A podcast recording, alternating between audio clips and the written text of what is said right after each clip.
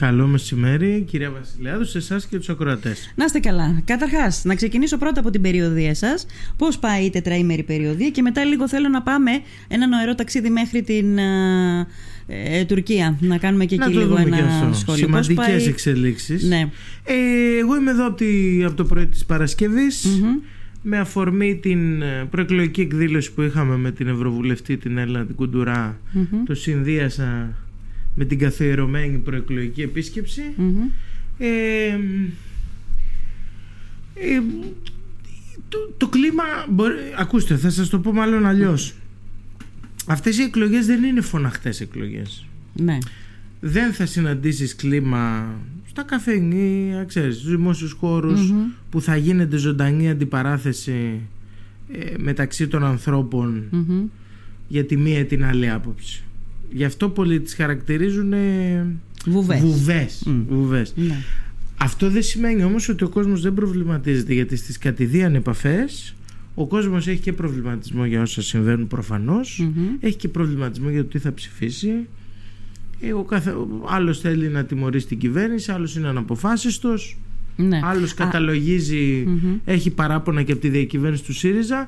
Θέλω να πω ότι ο κόσμος μπορεί να μην εκδηλώνεται, μπορεί να μην γίνεται δημόσια όλη αυτή η διαδικασία, αλλά και σκέφτεται και έχει άποψη. Ναι. Δεν θα είναι απολύτικες εκλογές. Ο κόσμος έχει διαμορφώνει άποψη. Ναι. Ε, θα πάει ένα, δηλαδή θα, πιστεύετε ότι θα υπάρχει ένα ποσοστό πολιτών που δεν θα πάει στην κάλπη; Και το λέω αυτό γιατί είδα εχθές το τραγικό, όχι τραγικό, 38 ποσοστό συμμετοχής στην Τουρκία αλλά νομίζω ότι δεν είναι συγκρίσιμα τα μεγέθη. Δηλαδή στην Τουρκία για τους φίλους ακροατές που δεν ξέρουν έχει πάει να ψηφίσει ένα 93,6% 93,6% ε, είναι ένα ποσοστό που νομίζω ότι στην Ελλάδα δεν το έχουμε δει ποτέ το 93,6% ε, είμαστε γύρω στο 60-65 κάπου εκεί της βέβαια ξέρω ότι τα, στα στις, καλά μας 60-65 ναι στις ε, ε, δυτικές κοινωνίες εκεί που γενικώ τα προβλήματα θεωρούνται σε ένα ε, μικρό ή μεγάλο βαθμό λιμένα ε, δεν πλησιάζουμε αυτά τα ποσοστά ποτέ συμμετοχής. Τι λέτε; Λοιπόν, να πούμε καταρχάς, γιατί ο πιο πολύ, πιθανό να μην έχει παρακολουθήσει ο πιο πολλοί κόσμος, ότι αυτές οι τουρκικές εκλογές είναι από τις, έχουν χαρακτηριστεί ως μία από τις πιο σημαντικές εκλογικές αναμετρήσεις στην ιστορία τουρκικού κράτους ναι. ε, μετά το δεύτερο παγκόσμιο Είναι 22 χρόνια Ερντογάν και διαμορφώθηκε πια ενάντια για την καταπολέμηση αυτού του αυταρχισμού, αυτού του συγκεντρωτισμού και της οικονομικής κρίσης που είναι πολύ σκληρή για τα λαϊκά και τα μεσαία στρώματα διαμορφώθηκε ένα ευρύτατο μέτωπο και ετερόκλητο ταυτόχρονα όπως επίσης είχαμε και την άλλη ιστορική εξέλιξη ότι αυτό το μέτωπο της αντιπολίτευσης που ηγούνται η Κεμαλική, το Ρεπουμπλικανικό κόμμα του κ. mm ε, ε, συμφώνησε με την αριστερά και τους Κούρδους. Ναι. Αυτό είναι ιστορική εξέλιξη για τα πολιτικά τεκτενόμενα της Τουρκίας. Υπό την έννοια του ότι ιστορικά πάντα οι Κεμαλικοί είχαν σφοδρή αντιπαράθεση με το κουρδικό Πάντα. Ναι. Σε αυτές τις εκλογές είδαμε λοιπόν κάτι ιστορικό. Το φιλοκουρδικό και αριστερό κόμμα, το Δημοκρατικό Κόμμα των Λαών, που είναι το τρίτο μεγαλύτερο κόμμα στην Τουρκία, τουλάχιστον μέχρι χτες τώρα πρέπει να δούμε τα τελικά αποτέλεσματα για τις έδρες δεν κατέβασε προεδρικό υποψήφιο, κατέβασε μόνο βουλευτές και στήριξε ανοιχτά τον Κιλιτζαρόγλου. Mm. Ε, στις χθεσινές τουρκικές εκλογές όμως διαψεύστηκαν πολύ σημαντικά η μεγάλη πλειοψηφία των δημοσκοπικών εταιρεών. Ναι, θα έρθουμε σε αυτό. Απλά να μείνω ε, ναι. λίγο στο κομμάτι αυτό των τουρκικών των, των, αποτελεσμάτων και να πω ότι όλο αυτό το οποίο είπατε πριν από λίγο κάνει και μεγαλύτερη την νίκη του Ερντογάν γιατί δεν είχε αναπαλέψει έναν, ε, ε, έναν αντίπαλο ας πούμε, είχε αναπαλέψει ουσιαστικά ε, όλη την αντιπολίτευση ενωμένη. Ε, ήταν εξαιρετικά πολλωμένες εκλογές υπό την έννοια του ότι ξεκάθαρα διαμορφώθηκαν δύο πολύ μεγάλα μπλοκ συμμαχίες. Mm-hmm. τρεις επί της ουσίας αλλά είπαμε ότι η αριστερά και οι Κούρδοι η τρίτη συμμαχία ας πούμε ήταν σε διάλογο με τον Κιλισδαρόλου ε, ήταν εξαιρετικά πολλωμένες ε, εκλογές και είναι αλήθεια ότι ο Ερντογάν αυτό που κατόρθωσε με το χτεσινό του αποτέλεσμα ε, είναι να διαψεύσει να διαψεύσει ε, μία ατμόσφαιρα και ένα ρεύμα που φαινόταν να διαμορφώνεται και το οποίο το επιβεβαίωναν οι δημοσκοπήσεις ότι ο Κιλισδάρογλου θα είναι πρώτος στον πρώτο γύρο. Ναι. Ειδικά μετά την απόσυρση αυτού που ερχόταν τρίτος στις δημοσκοπήσεις του Μουχαρέ Μιντζέ υπό το βάρος σεξουαλικού σκανδάλου. Ναι, ναι. Ε, ο Ερντογάν το διέψευσε. Βγήκε επτάψυχος. Ναι. ναι, είπα και πριν από λίγο πολύ σκληρός για να πεθάνει. Αυτός είναι ο τίτλος. Είναι πολύ έξυπνο ναι. αυτό. Ε, και δεν μου λέτε και τώρα στο δεύτερο γύρο, όπως καταλαβαίνετε, είναι πιο όταν μπαίνεις με 48 κάτι.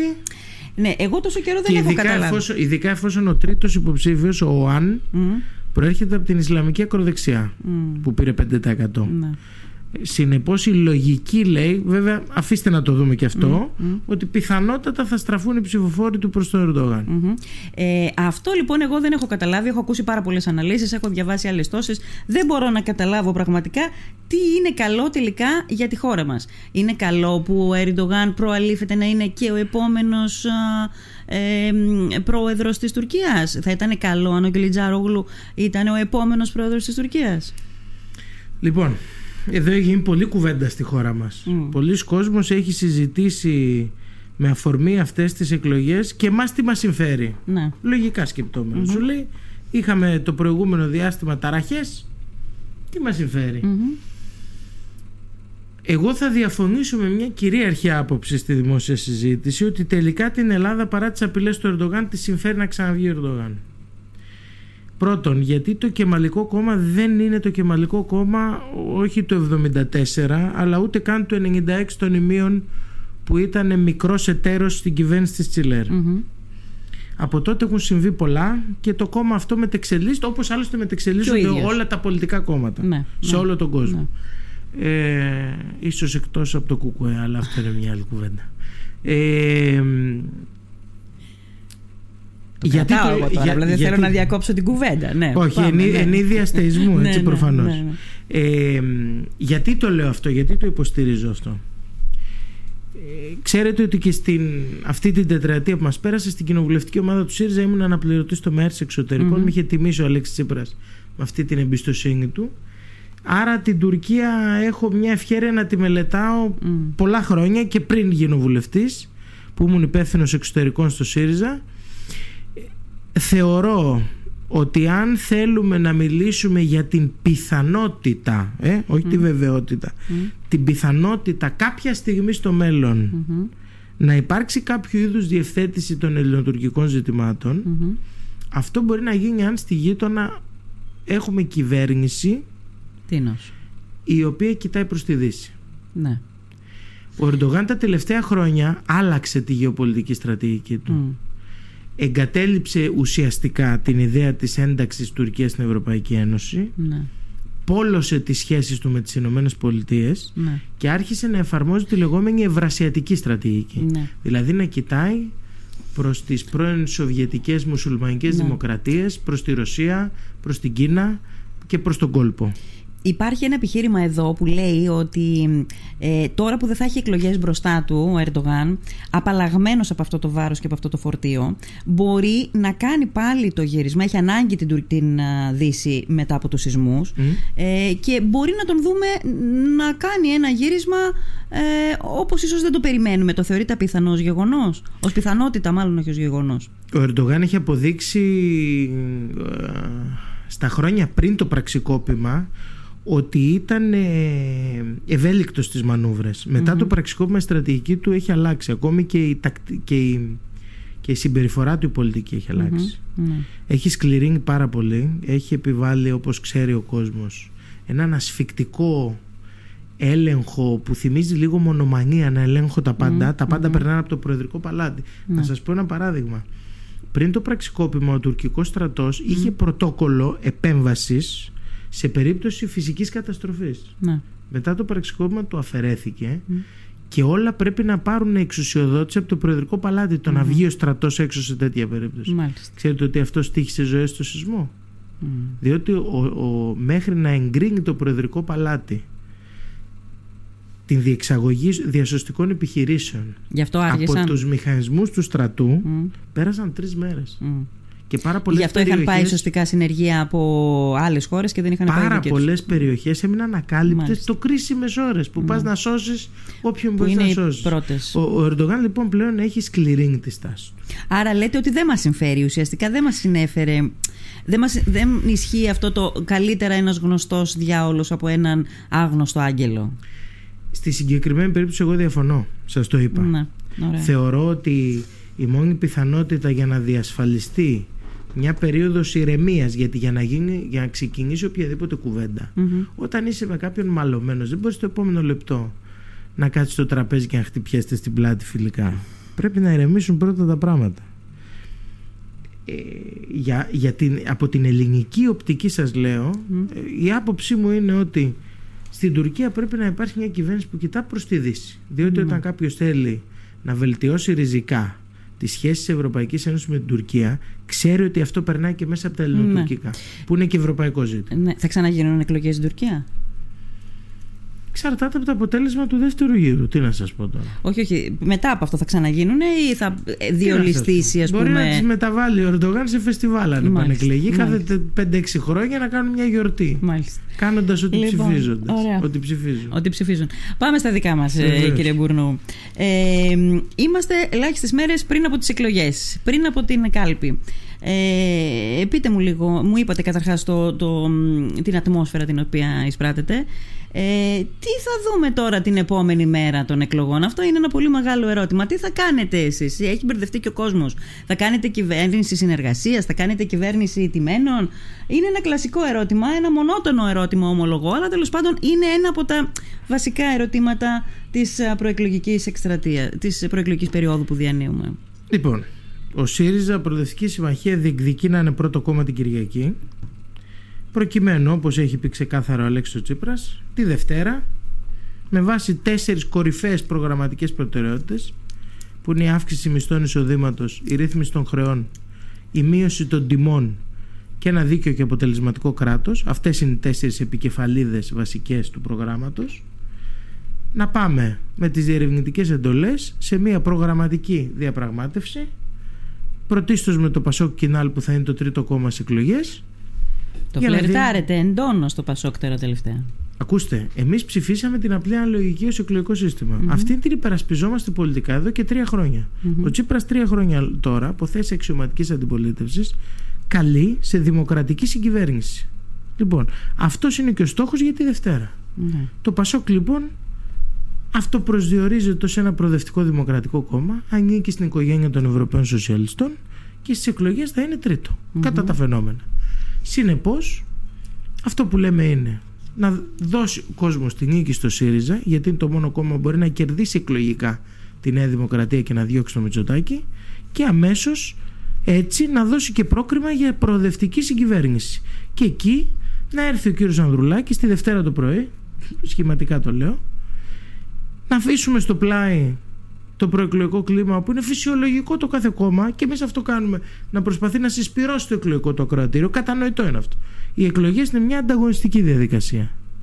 Και να κάτσουμε λοιπόν την επομένη των εκλογών να διαπραγματευτούμε ένα Ωραία. κυβερνητικό πρόγραμμα για τα λαϊκά και τα μεσαία στρώματα, τη μεσαία τάξη την περιβόητη, και να δώσουμε μια δημοκρατική διέξοδο στη χώρα. Ωραία. Έστω ότι συμβαίνει, αν και ο Ανδρουλάκης έχει πει ότι δεν. Ο Τσίπρας, ο κύριος Τσίπρας εχθές, σε μια συνέντευξή του στην Αυγή, ε, είπε ότι εντάξει, προεκλογικά ε, μπορεί να υπόνονται και κάποιοι να λέγονται και κάποιες προεκλογικές υπερβολές, αλλά αυτό, ε, αυτό δεν σημαίνει ότι θα συνεχίσει και μετά τις εκλογές. Ωραία. Δεν φτάνουν τα κουκιά.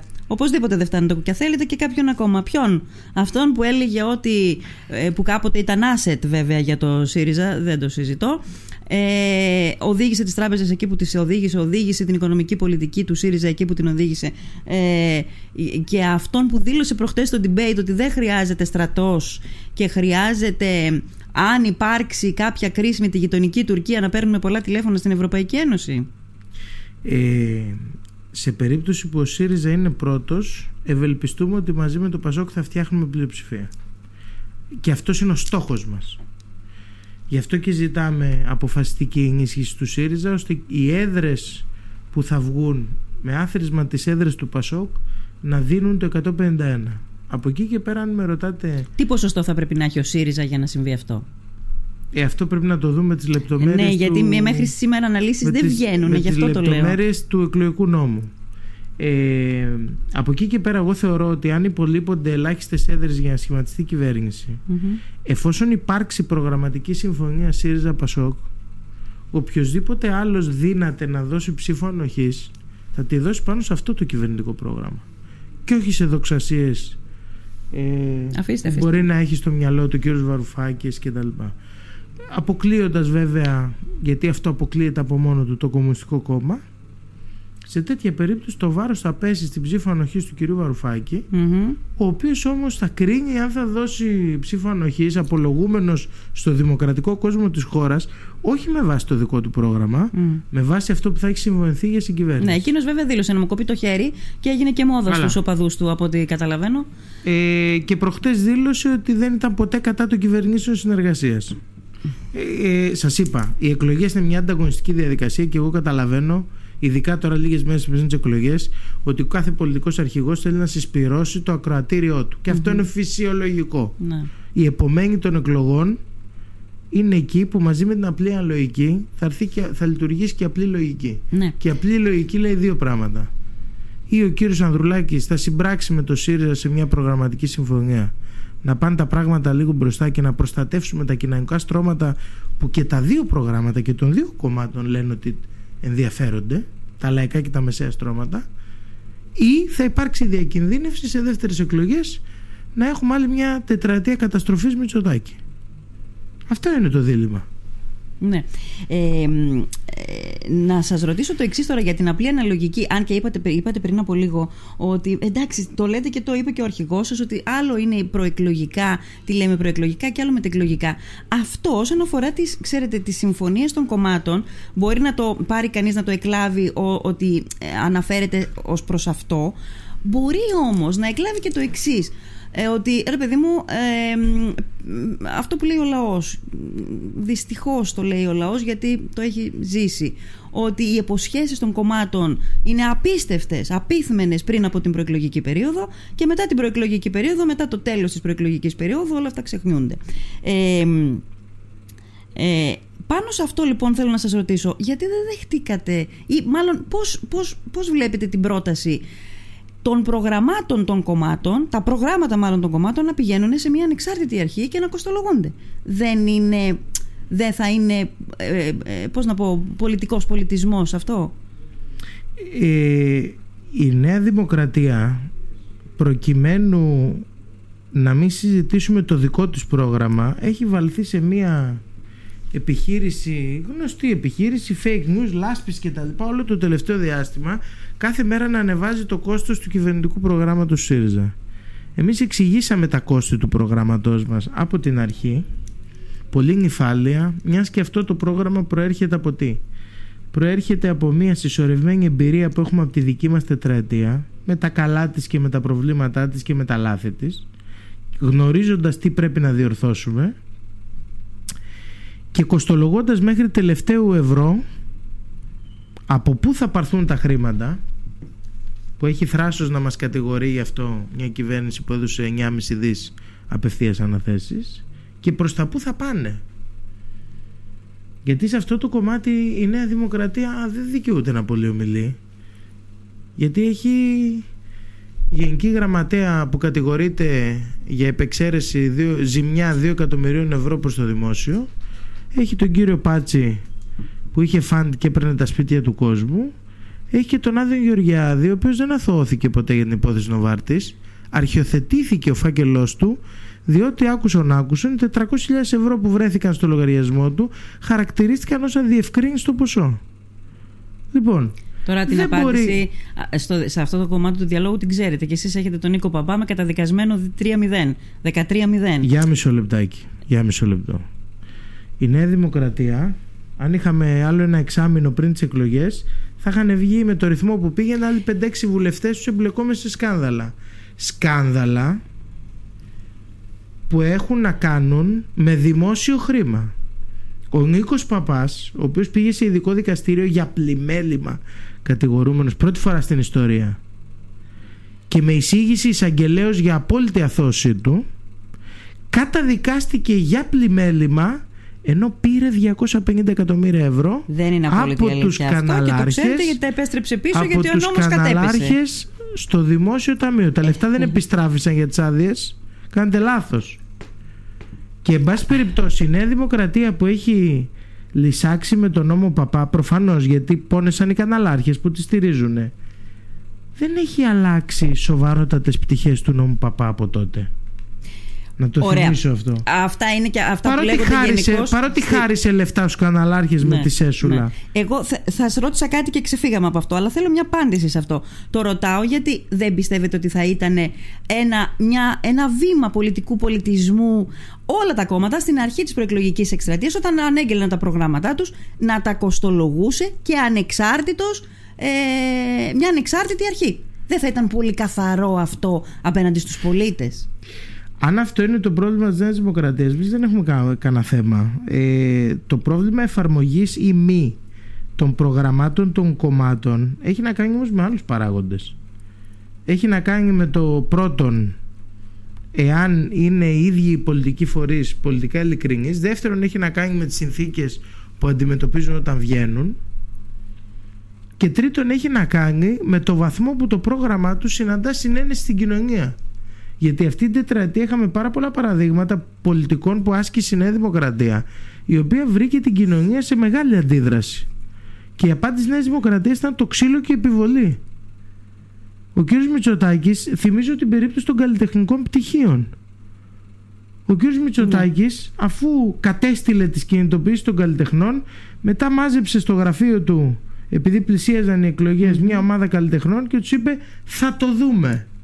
Χωρίς να αλλάξει τίποτα ναι. από τον νόμο. Ναι. Άρα λοιπόν είστε σύμφωνος εσείς σε αυτό προσωπικά. Το κόμμα σας προς το παρόν δεν έχει αποδεχτεί την πρόταση, αλλά εσείς θα ήσασταν σύμφωνος.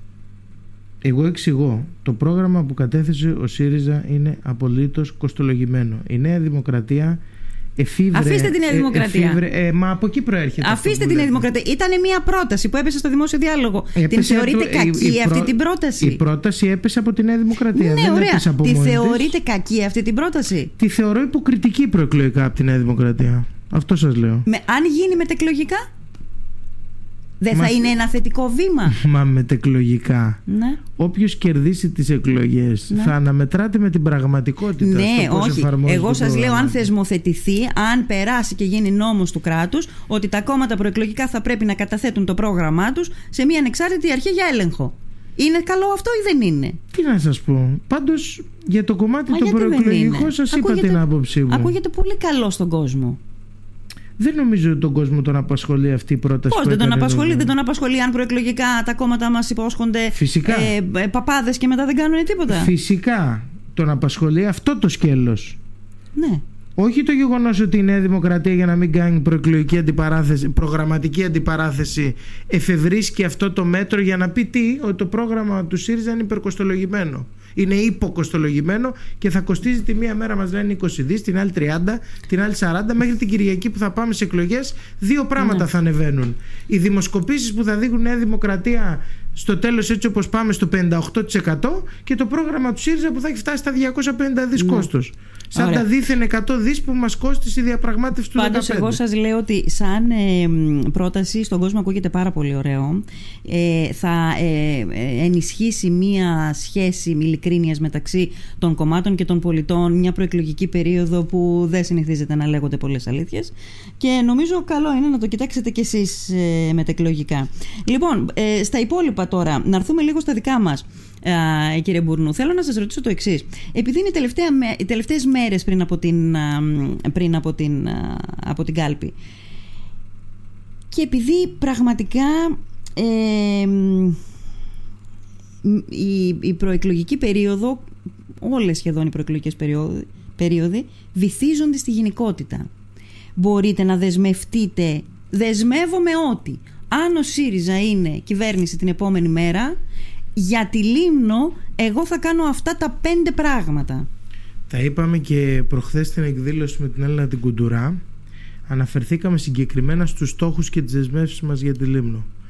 Πάμε λοιπόν στα γρήγορα και κατά σειρά προτεραιότητας. Πρώτον, ναι. η πρώτη δέσμευση αφορά το νοσοκομείο και το σύστημα υγείας του νησιου Εφαρμογή του πλαισίου κινήτρων που αφήσαμε έτοιμο στη νέα κυβέρνηση της Δημοκρατίας του 2019 και δεν εφάρμοσε ποτέ. Τι περιλαμβάνει; Περιλαμβάνει ε, όσον αφορά την προσέλκυση προσωπικού στη λιμνο για τις παραμεθόρειες δηλαδή και τις απομακρυσμένες ναι. Περιλαμβάνει πρώτον μισθολογικά κίνητρα. Σε τι επίπεδο, σε τι επίπεδο, δηλαδή μισθολογικά κίνητρα τι; 2.000 αρχικός μισθός. Ναι. Για τους νεοδιόριστους γιατρούς. Δεύτερον, ε, κίνητρα στεγαστικά σε συνεργασία του Υπουργείου Υγείας με την τοπική αυτοδιοίκηση για να προσπαθήσουμε. Η Λίμνος δεν έχει τόσο πρόβλημα σε αυτό. Σε άλλα νησιά όμως είναι σοβαρό πρόβλημα. Τρίτον, κίνητρα mm-hmm. γρήγορα. Πριν πάτε στο τρίτο. Τι πράγμα να πληρώνει το, το να, κράτος... μπορεί, να μπορεί ο γιατρός ναι. πηγαίνοντας σε, μια, ας πούμε, σε ένα νησί απομακρυσμένο να βρει οικονομική στέγη που θα μπορεί να, τον, να του επιτρέψει να ζει με το εισόδημά του γιατί επαναλαμβάνω στη Λίμνο δεν είναι τόσο μεγάλο αυτό το πρόβλημα είναι μεγαλύτερο σε νησιά που έχουν ε, ακόμα πιο υψηλής έντασης τουριστική κίνηση και πολύ ακριβό real estate όπως ε, σε νησιά των Κυκλάδων και το mm-hmm. Τρίτον, κίνητρα βαθμολογικής εξέλιξης γρηγορότερης από ότι του να υπηρετεί στην ενδοχώρα να παίρνει βαθμούς ο γιατρός δηλαδή όσο μένει δεν ισχύει αυτό τώρα; Όχι Ισχύει ναι. μόνο ένα έξτρα χρηματικό ποσό σε όσους πάνε να υπηρετήσουν στα αγροτικά ιατρία που θεσμοθέτησε ο ΣΥΡΙΖΑ και θα συνεχίσει να ισχύει προφανώς. Ε, και το τρίτο είναι τα ακαδημαϊκά κίνητρα ούτως ώστε αν κάποιος γιατρός στην πορεία υπηρετώντας, ας πούμε στη λιμνο θέλει να κάνει ένα μεταπτυχιακό μέσω εφαρμογών τηλεκπαίδευσης και σε συνεννόηση με τη σχολή του να μπορούν να του δίνονται διευκολύνσεις για να παρακολουθεί την έξτρα ακαδημαϊκή του μετεκπαίδευση. Υπάρχει και ένα τελευταίο ζήτημα που έχει να κάνει με τις ε, θέσεις που θα ανοίξουν, τις προκηρύξεις δηλαδή, γιατί πέρα από τα κίνητρα που σας ανέφερα, ένας γιατρός για να πάει σε ένα απομακρυσμένο νησί σαν τη λιμνο και να υπηρετήσει θέλει να νιώθει και ασφάλεια στη δουλειά του. Και ασφάλεια στη δουλειά του ένας γιατρός νιώθει όταν στην ίδια ειδικότητα στη Λίμνο θα υπάρχουν δύο γιατροί. Το ζήσαμε τραγικά με τον αναισθησιολόγο στο νοσοκομείο της Λίμνου και αυτό ακόμα. μπορεί να διορθωθεί, το ξέρω. Με μπαλώματα δεν λύνεται το πρόβλημα.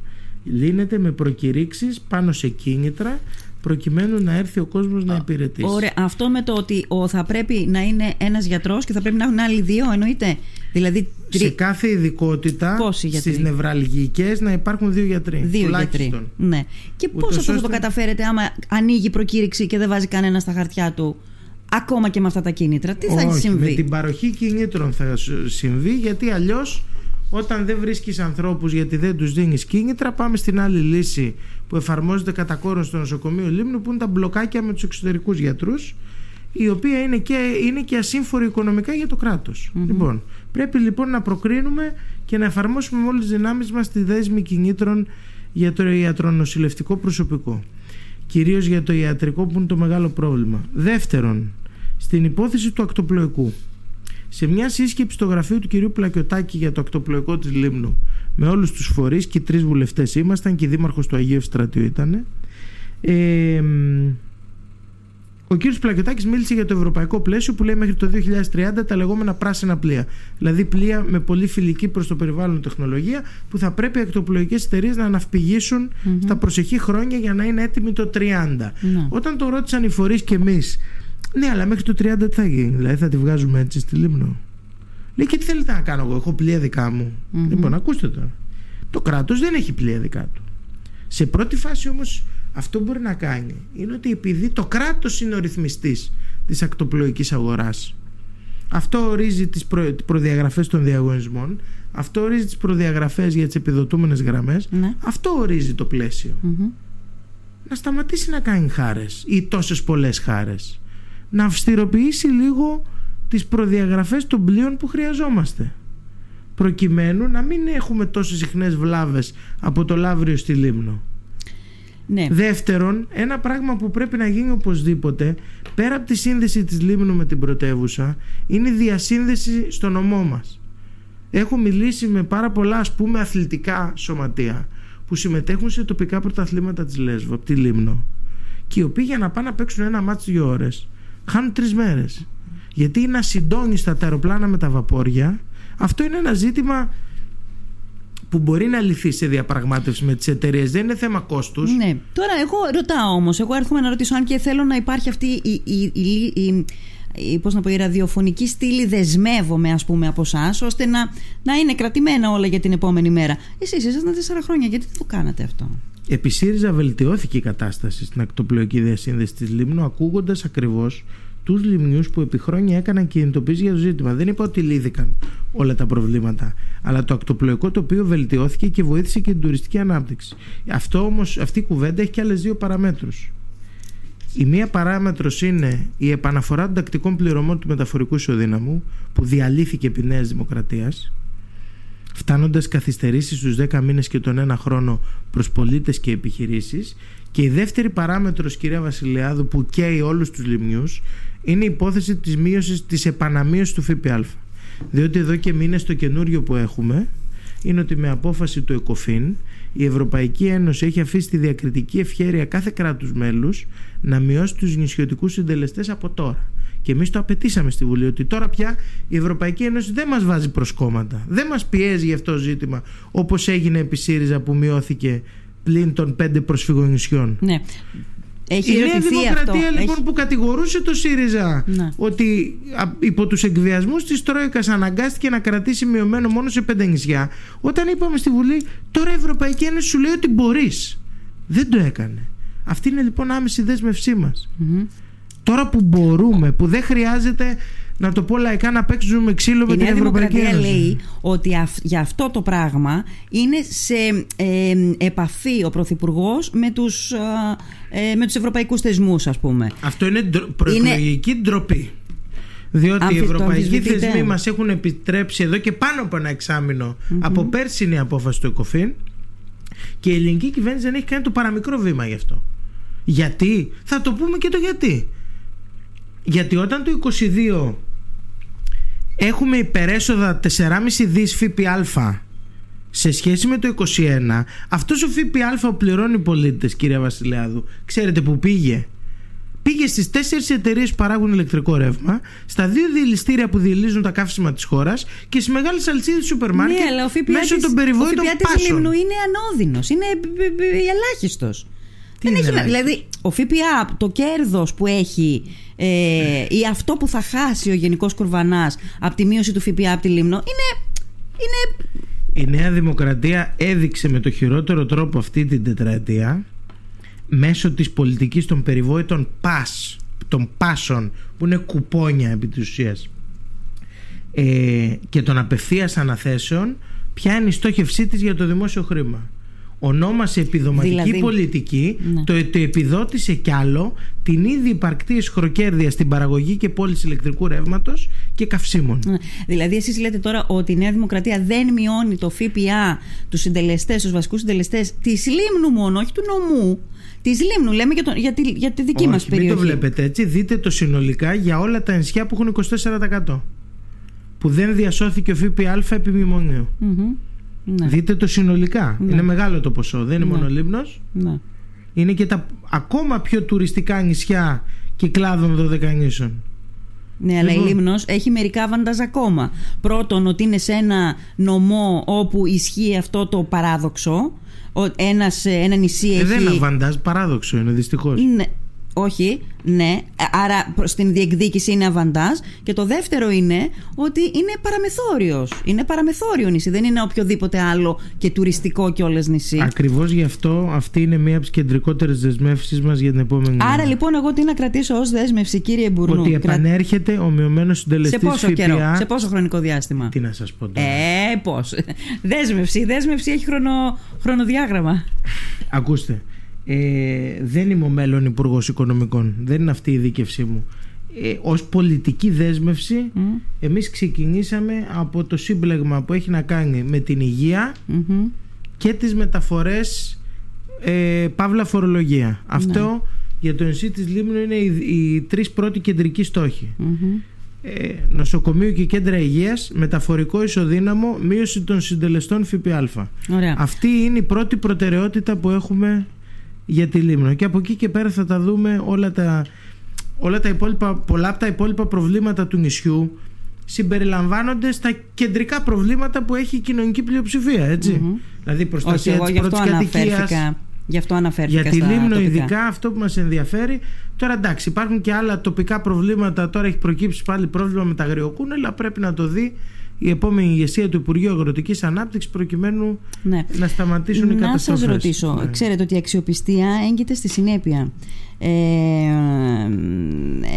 ε ένας ε, από τους κατά τη διάρκεια της τετραετίας σας μάλλον, κατά τη διάρκεια του, που θητεύσατε εσείς στην κυβέρνηση της χώρας, είχατε υποσχεθεί αρκετά πράγματα τα οποία δεν έγιναν. Δηλαδή δεν καταργήσατε μνημόνια με ένα νόμο με ένα άρθρο, ε, δεσμεύτηκε η δημόσια περιουσία 99 χρόνια, ε, δώσαμε αυτούς τους χαμηλούς συντελεστές τώρα που, που χτυπιόμαστε τόσα χρόνια μετά για να ξαναγυρίσουν, ε, πιεστήκατε, το ξέρω, το καταλαβαίνω ότι πιεστήκατε, αλλά δόθηκαν όμως οι χαμηλοί συντελεστές. Ε, είχαμε και το πρόγραμμα της Θεσσαλονίκης που το πρόγραμμα της Θεσσαλονίκης Θεσσαλονίκη στο δημόσιο πολιτικό λόγο έχει καταλήξει να είναι ένα συνώνυμο ας πούμε πολιτικής ασυνέπειας. Γιατί να σας πιστέψει ο κόσμος αυτή τη φορά, οι πολίτες σε αυτά τα οποία υπόσχεστε, γιατί να σας πιστέψει αυτή τη φορά; Γιατί το 15 ο ΣΥΡΙΖΑ πήρε μια χρεοκοπημένη από τη συγκυβέρνηση Σαμαρά Βενζέλου χώρα, δεν είχε να πληρώσει μισθούς και συντάξεις και πάνω σε αυτή τη χρεοκοπία πάτησε ο εκβιασμός Τρόικας μετά το δημοψήφισμα. Πολύ απλά. Ο ΣΥΡΙΖΑ άφησε τη χώρα εκτός μνημονίων με 37 δις ταμεία και αυξημένο 11% το βασικό μισθό και κοινωνικό εισόδημα αλληλεγγύης και πρόσβαση στην υγεία σε 2,5 εκατομμύρια ανασφάλιστους και κατάργηση του 5 ευρώ του Άδων Γεωργιάδη για να μπει στο νοσοκομείο. Ελάχιστα από αυτά που κάναμε, αναφέρω μόνο. Για να μπορεί ο κ. Μητσοτάκης την επόμενη τετραετία να έχει ρυθμισμένο το χρέος της χώρας για 20 χρόνια και να δανείζεται στις αγορές και κατά τα άλλα να σκορπάει 9,5 δις σε απευθείας αναθέσεις και στους κολλητούς ηλεκτροπαραγωγούς και στα δηληστήρια. Αν δεν υπήρχαν τα 37 δις του ΣΥΡΙΖΑ και η χώρα εκτός μνημονίου, ο κ. Μητσοτάκης δεν μπορούσε να κάνει τέτοια πολιτική επεκτατική. Λοιπόν, σήμερα τα πράγματα είναι αλλιώς. Και γι' αυτό ο Αλέξο Τσίπρας λέει, να το πω κωδικά, δεν ζητάμε δεύτερη ευκαιρία. Ζητάμε πρώτη ευκαιρία να κυβερνήσουμε με το δικό μας πρόγραμμα. Και όχι αυτό που αναγκαστήκαμε να εφαρμόσουμε μετά τους εκβιασμούς του καλοκαίρι 15. Είναι πολύ απλό το πράγμα. Η χώρα δεν βρίσκεται στην ίδια φάση. Και δεν βρίσκεται στην ίδια φάση, το ξαναλέω, χάρη στο ΣΥΡΙΖΑ. Όσο επώδυνα και αν ήταν πράγματα που χρειάστηκε να κάνουμε. Ο κόσμος το καταλαβαίνει. Ο κόσμος είδε μειώσεις 1 και 2 και 3% από τον νόμο Κατρούγκαλου με την προσωπική διαφορά. Αλλά πριν τον Κατρούγκαλου του είχαν κόψει 11 φορές συντάξεις στο Πασό και Νουδού. Λοιπόν, όσο και αν προσπαθούν να υπάρχει αυτή η πλήση εγκεφάλου μέσα από τα κανάλια πανελλαδικής εμβέλειας που ποτέ δεν ήταν φιλικά προς το ΣΥΡΙΖΑ, ο κόσμος έχει το βίωμα και σήμερα έχει το βίωμα του σούπερ μάρκετ, το βίωμα του ανοίγματος του λογαριασμού ρεύματος, το βίωμα του κινδύνου για το σπίτι του. Των, ε, των συνταξιούχων έξω από τα, από τα ITM δεν ήταν καλό βίωμα. Και το έχει ακόμα ο κόσμος. Προφανώς και το έχει ακόμα ο κόσμος στο μυαλό του, κύριε Μπουρνού. Οι συνταξιούχοι όμως πρέπει να ξέρουν ότι όταν ο κύριος Μητσοτάκης χαρακτήρισε ψίχουλα τη λεγόμενη 13η σύνταξη που έδωσε ο ΣΥΡΙΖΑ κλιμακωτά, Ήρθε μετά ο ίδιος ο κ. Μητσοτάκης και την κατήργησε, στερώντας τους 4 δις ετησίως. Mm-hmm. Και γι' αυτά προφανώς δεν πρόκειται να μιλήσει ο Δημοκράτης στην τηλεόραση. Διότι ο κ. Μητσοτάκης στέρισε 4 δις ετησίως, κόβοντας τη 13η σύνταξη του ΣΥΡΙΖΑ και μην επιστρέφοντας στα αναδρομικά. Μετά τις δικαστικές αποφάσεις, παρά μόνο σε mm-hmm. ελάχιστους. Συνταξιούχοι λοιπόν που θέλει να να λέει η Νέα Δημοκρατία είναι προνομιακή ψηφοφόρη της, έχουν και αυτά να σκεφτούν. Τι τους είχε υποσχεθεί και τι έκανε; Γιατί όλο αυτό που λέτε τώρα δεν αποτυπώνεται στις δημοσκοπήσεις; Θα μου πείτε, ξέρω ότι δεν εμπιστεύομαι τις δημοσκοπήσεις. Δεν είναι θέμα εμπιστοσύνης. Επικοινωνιολόγος είμαι. Ξέρω και να διεξάγω μια δημοσκόπηση και να διαβάσω μια δημοσκόπηση. Τις εμπιστεύεστε λοιπόν, Δηλαδή είχαμε τουρκικές εκλογές χθες. Διεθνώς υπάρχει μια κουβέντα στον κλάδο μας, γιατί αυτό έχω σπουδάσει και αυτή είναι η επαγγελματική μου ιδιότητα για τα μεθοδολογικά εργαλεία που κάνουμε δημοσκοπήσεις. Mm-hmm. Κυρίως λόγω των τεχνολογικών εξελίξεων και της αλλαγής των συνηθιών των νεότερων γενιών ανθρώπων. Αυτή τη στιγμή 5 στους 7 δεν απαντάνε στο τηλέφωνο. Και αυτοί που απαντάνε, απαντάνε στα σταθερά. Αυτό το λένε οι, οι εταιρείες, ότι 5 στους 7 δεν ναι, απαντάνε. Υπάρχει εμπειρία. Γνωρίζουν και οι ναι. ίδιοι. Μπορεί να μην το λένε φωναχτά. Δι... Κάποιοι το λένε και φωναχτά. Ναι. Διευθυντές ναι. εταιριών στις συνεντεύξεις τους. Ναι. Γιατί υπάρχει μια γενικευμένη δυσπιστία από αυτά που είδαμε τα προηγούμενα χρόνια.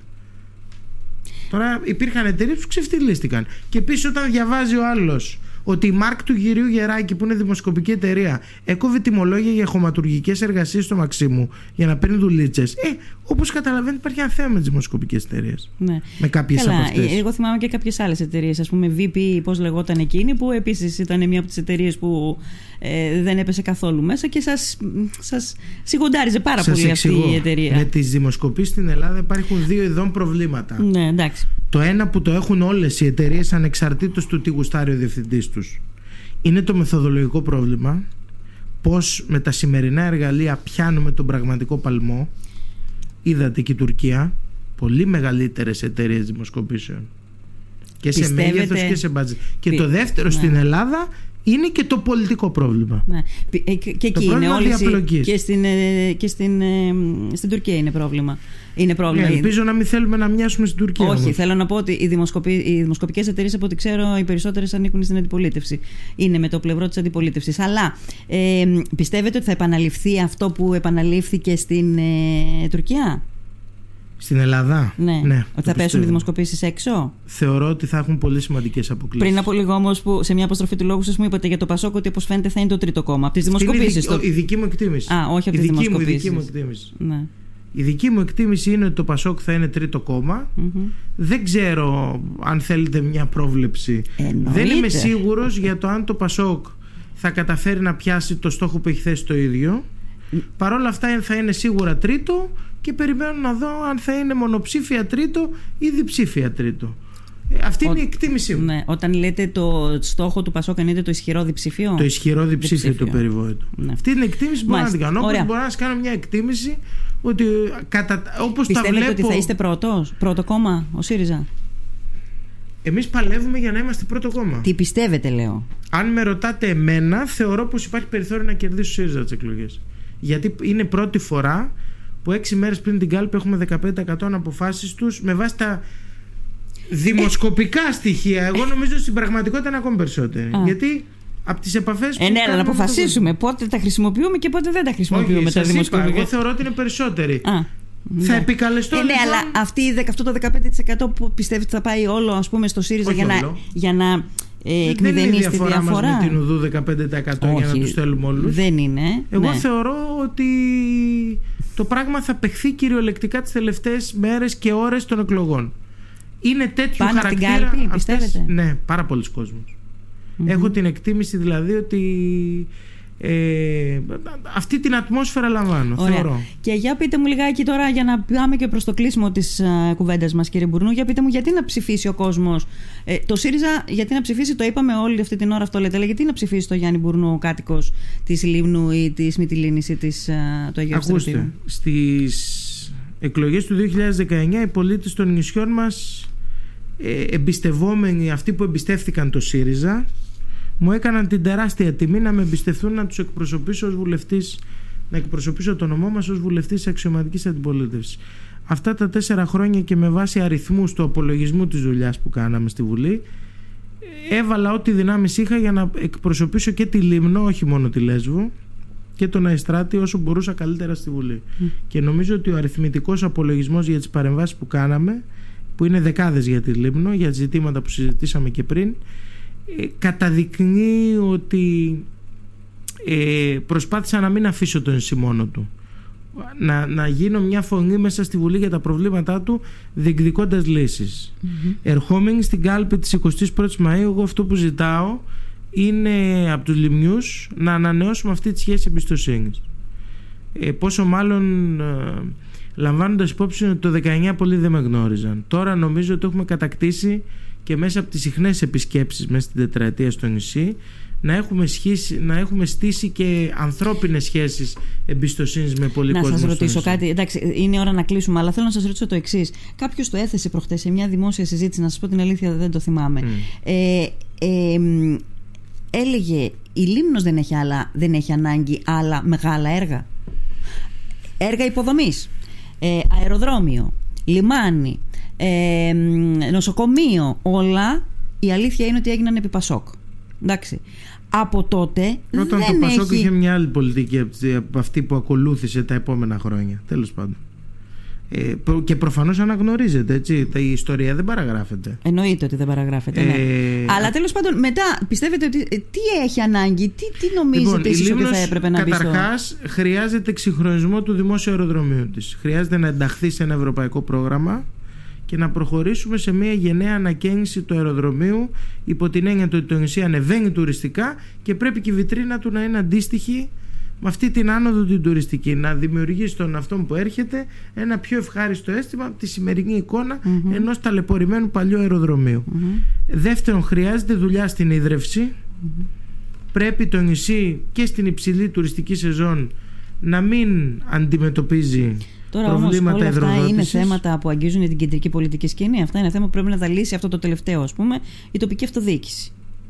Κάτι πιο μεγαλεπίβολο Αρκεί πρέπει. να έχει από δίπλα και κράτος που ακούει για να δούμε ναι. τι προγράμματα χρηματοδοτικά υπάρχουν, ναι. να εντάξουμε έργο. Σας θυμίζουμε ότι η κυβέρνησή μας εφάρμοσε το πρόγραμμα Φιλόδημος, χρηματοδοτώντας εκατοντάδες έδεργα στους Δήμους ανά την Ελλάδα. Η Νέα Δημοκρατία δεν το κατήργησε γιατί ήταν επιτυχημένο το μετονόμασε Αντώνης Τρίτσι και συνεχίζει να χρηματοδοτεί έργα. Χρειάζεται κράτος που να είναι. Δεν είναι ανάγκη να καταργεί ε... ο καθένας που έρχεται αυτό που το καλό Ακριβώς. που βρίσκει από τον προηγούμενο. Την καλή πρακτική δεν μπορείς. Γιατί... Όπως και το μεταφορικό ισοδύναμο το απαξίωσαν και δεν το εφαρμόζουν. Δεν το κατήργησαν γιατί φοβούνται τις αντιδράσεις των νησιωτών επειδή είναι επιτυχημένο μέτρο. Ναι. Σε άλλη κουβέντα θα συζητήσουμε για την απλή αναλογική, η οποία απλή αναλογική για να εφαρμοστεί είναι θέμα αλλαγής κουλτούρας, κύριε Μπουρνού, σε όλο το επίπεδο όμως mm. της πολιτικής παρουσίας. Δηλαδή, όχι μόνο, όχι σκοτωνόμαστε, φαγωνόμαστε, η εχθροπάθεια χτυπάει τα βάνη, ας πούμε, κατά τη διάρκεια της προεκλογικής περίοδου και μετά πρέπει να τα ξαναβρούμε και να κάτσουμε σε ένα τραπέζι για να κάνουμε μαζί κυβέρνηση. Ε, η απλή απλή αναλογική χρειάζεται αλλαγή κουλτούρας. Για να υπάρξει αλλαγή κουλτούρας, χρειαζόταν και αλλαγή του εκλογικού νόμου. Για να αναγκαστούν εντός εισαγωγικών σχεδόν όλες ή όλες οι πολιτικές δυνάμεις να καταλάβουν ότι χρειάζονται και άλλους για να κυβερνήσουν. Και, και η κυβερνησιμότητα όμως και όχι ξεπουλώντας ή κάνοντας επαφές και συμφωνίες κάτω από το τραπέζι. Και επίσης και αυτό είναι ένα μεγάλο μέγεθος. Κανείς δεν μιλά για συμφωνία κάτω από το τραπέζι. Ε, στην τοπική αυτοδιοίκηση Ούτε για εξαγορά βουλευ... απόπειρα εξαγοράς βουλευτών όπως καταγγέλθηκε προεκλογικά από το κόμμα του κυρίου Βελόπουλου από την, για τη Νέα Δημοκρατία. Εμείς αυτό που λέμε είναι ότι η αλαζονία ισχυρών μονοκομματικών κυβερνήσεων ήταν ένας από τους παράγοντες μεταξύ άλλων που οδήγησαν στη χρεοκοπία της χώρας. Η χώρα πρέπει να περάσει σε μια καινούργια εποχή που πολιτικές δυνάμεις που μπορούν προγραμματικά να συμφωνήσουν μάλιστα, μάλιστα. θα παίρνουν την ευθύνη από κοινού. Ωραία. Λοιπόν, κύριε Μπούρνου, σας ευχαριστώ πάρα πολύ. Και Καλή προσωπική θερμά. επιτυχία. Εύχομαι. Θα τα ξαναπούμε μετά τις εκλογές τώρα. Να είστε καλά. Να είστε καλά.